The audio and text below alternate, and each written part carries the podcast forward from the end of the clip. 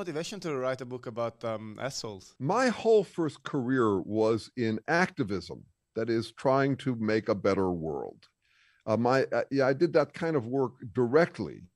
Founded a national lobbying organization on climate change. Almost to cap that whole first career, I got an education in it. I went back and got a master's degree in public policy. Increasingly, I got sobered up about social change. I started to realize just how difficult it is to make social change.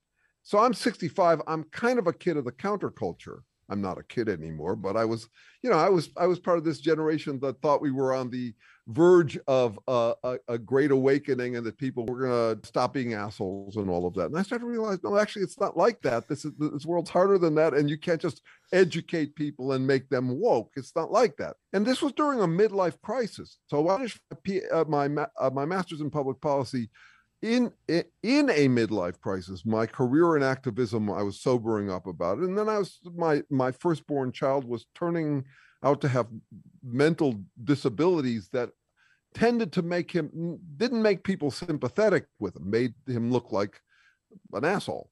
So that was certainly i'd have to admit part of what was going on for me. But also marriage was picking up and there was just kind of a sobering up about it that got me interested in psychology. I, I got much more interested in my own motivations for going into that line of work in the first place. And then I got interested in evolutionary theory. And then I got interested in evolutionary psychology. And then I got hooked up with the guy I've been working with now for 25 years, who's a, uh, he was at Harvard at the time, he's now at Berkeley. And he's a, he's a professor of neuroscience and biological anthropology. And he turned out to be just about to start work on a very big question. You could say it's the origins of life, but we think of it more like trying to explain what trying is because computers don't try and stars don't try, and yet organisms do from the very start. So, what is trying and how did it start? Explaining it in chemical terms. How does chemistry ever become a system that's trying to regenerate itself? Is basically how we think about it because everything's falling apart given the second law of thermodynamics. So we started working on that and we worked on that together. But in the meantime, I was writing a lot for Psychology Today and other mag, uh, other blog places. I mean, a little bit in magazines, but mostly blogs. I ended up writing, so far, I'm up to 950 articles for them. And a lot of them were about tough judgment calls about dilemmas. So the, the, that blog is called Ambigamy Insights for the Deeply Romantic and Deeply Skeptical. And so I got really interested in tough judgment calls. And I think somehow or other, maybe about 20 years ago, a question struck me. What is a butthead since it can't be just whoever you happen to butt heads with? And I took it really seriously. And not only that, I was working with a biological anthropologist who had just finished writing a big book on the origins of language, the evolution of language, and how that changes humans. And I started to notice, okay, well, there are plenty of predators and parasites in the in the biolog in biology, but being an asshole is really a human thing. um, so I got really interested in how evolution provides us both the motivation and the ability to become assholes.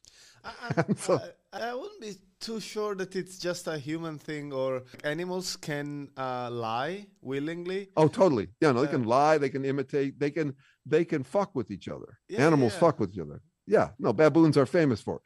But being an asshole still feels somehow different. So I could I could certainly look at an animal and say, God, that animal's being an asshole to another one. And and you know, you you could even look at ch- uh, chimpanzees who get to gang up and and tear live other primates, other monkeys, li- tear them apart alive.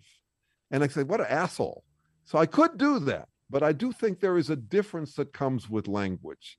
Um, but but to your point, yes, you got. I'm not. I'm certainly not making it out like other organisms are are are are, are kind and gentle and loving and nice. You know, like the, you know, dolphins are famous for um, their ability to uh, gang rape.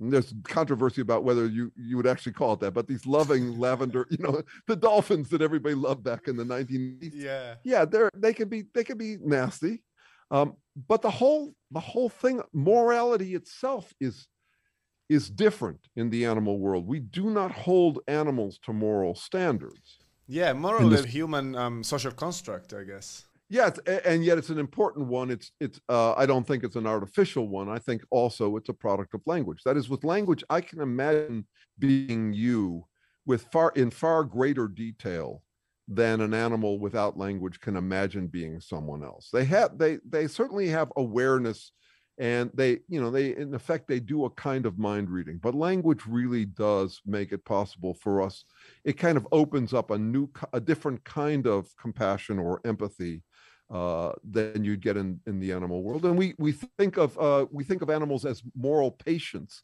but no, not moral. Um, uh, what is the word? Moral actors. That's how they talk about it in philosophy. So that you, you got to pay attention to what's moral with respect to animals. So you don't have to, but it's an option that yeah. would come to humans. But um, uh, or you can eat them as burgers. You know, either one is possible. But um, but we don't think we don't hold them to the same moral standards we hold humans to. Absolutely. And I would also say that assholes are actually highly evolved by the standards of, of biology. That is, if the goal is to is to uh, regenerate you and yours, you know, to, to thrive yourself and for your family, well, Donald Trump is is actually a highly evolved, adapted creature. He's an asshole, I would say, and I can well, well, I, and I I can and I should while I still can yeah. in the United States. But and he's not the only one. There are leftist assholes. I'm not thinking about it. I don't think it's about what what people believe. It's how they strut it. Yeah. So there's a difference that interested me, and that's how I got into it.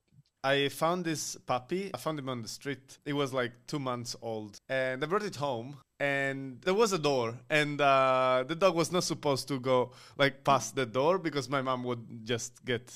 Now they live together and they love each other. But uh, at the time, uh, it was drama. So I used to keep this door shut. The puppy didn't know where to pee. It was just his first day, second day in the house. So he was just peeing on the floor. And every time he would, would do that, I had to go uh, to get the mop that was beyond the door, right? So yeah. he memorized that and he knew that peeing meant the door would get open. And uh, like on the third day, I think I found I found him like he already had peed, so he had nothing to pee. But I find him just in front of the door, trying hard to pee, and he had nothing to pee. so they are capable of deceiving, the, manipulation, and cognition to an extent. I'm starting with the first single cell, not even a cell organism. When in our origins of life research, we're starting way before the first single cell. We're trying to find any kind of chemis, uh, chemical system that could come about by accident and starts to behave in a way that benefits itself. Eh, so, and I deal with a bunch of people in philosophy and science uh, and cognitive science who want to who, who are basically thinking that the most important the, the way to think about consciousness is that it starts with humans and language and emotions. No, I, it's it's way more fundamental than that. And you could say every organism is selfish. That is, it's trying it's trying to work on its own behalf. Uh, that will make it prioritize itself. Um, and and yes, as you evolve, evolving and then evolving the capacity to learn, and then to learn uh, how to trick others um, I don't know that the, you're, whether the puppy was conscious of what it might do to its credibility with you. that not. is, no, he probably it, it, doesn't. I mean, whether you decided he was a bullshit artist or something like that, he's not busy. He doesn't have that kind of foresight, but he wants what he wants. He's got his impulses, um, and and yes, if if the, if he stumbles on a way to make those to succeed with those impulses, um, he will rely on it. It'll become a habit. And what's been interesting to me lately has been that's how humans often use words. We pretend that people are always paying attention to what they mean. But if you stumble on or imitate someone who said something that allowed them to get their way, and it helps you get your way, you'll keep saying it and you won't even think about what it means. In fact, thinking about what it means would only distract you or undermine you. So, so there's a way in which I think of being an asshole as a kind of habit of braying. They're like animals braying, but in humans that would come out sounding like words. That reminds me of uh, university when I realized that going to the exams, I was doing better just repeating whatever the person before me was was saying during the exam to the point that I stopped studying entirely and I managed to pass like four or five exams just attending the other sessions and then repeating exactly whatever the people before me were uh, saying. And then I Yeah, realized yeah. that that was a whole farce and I dropped out. But that's that's another story.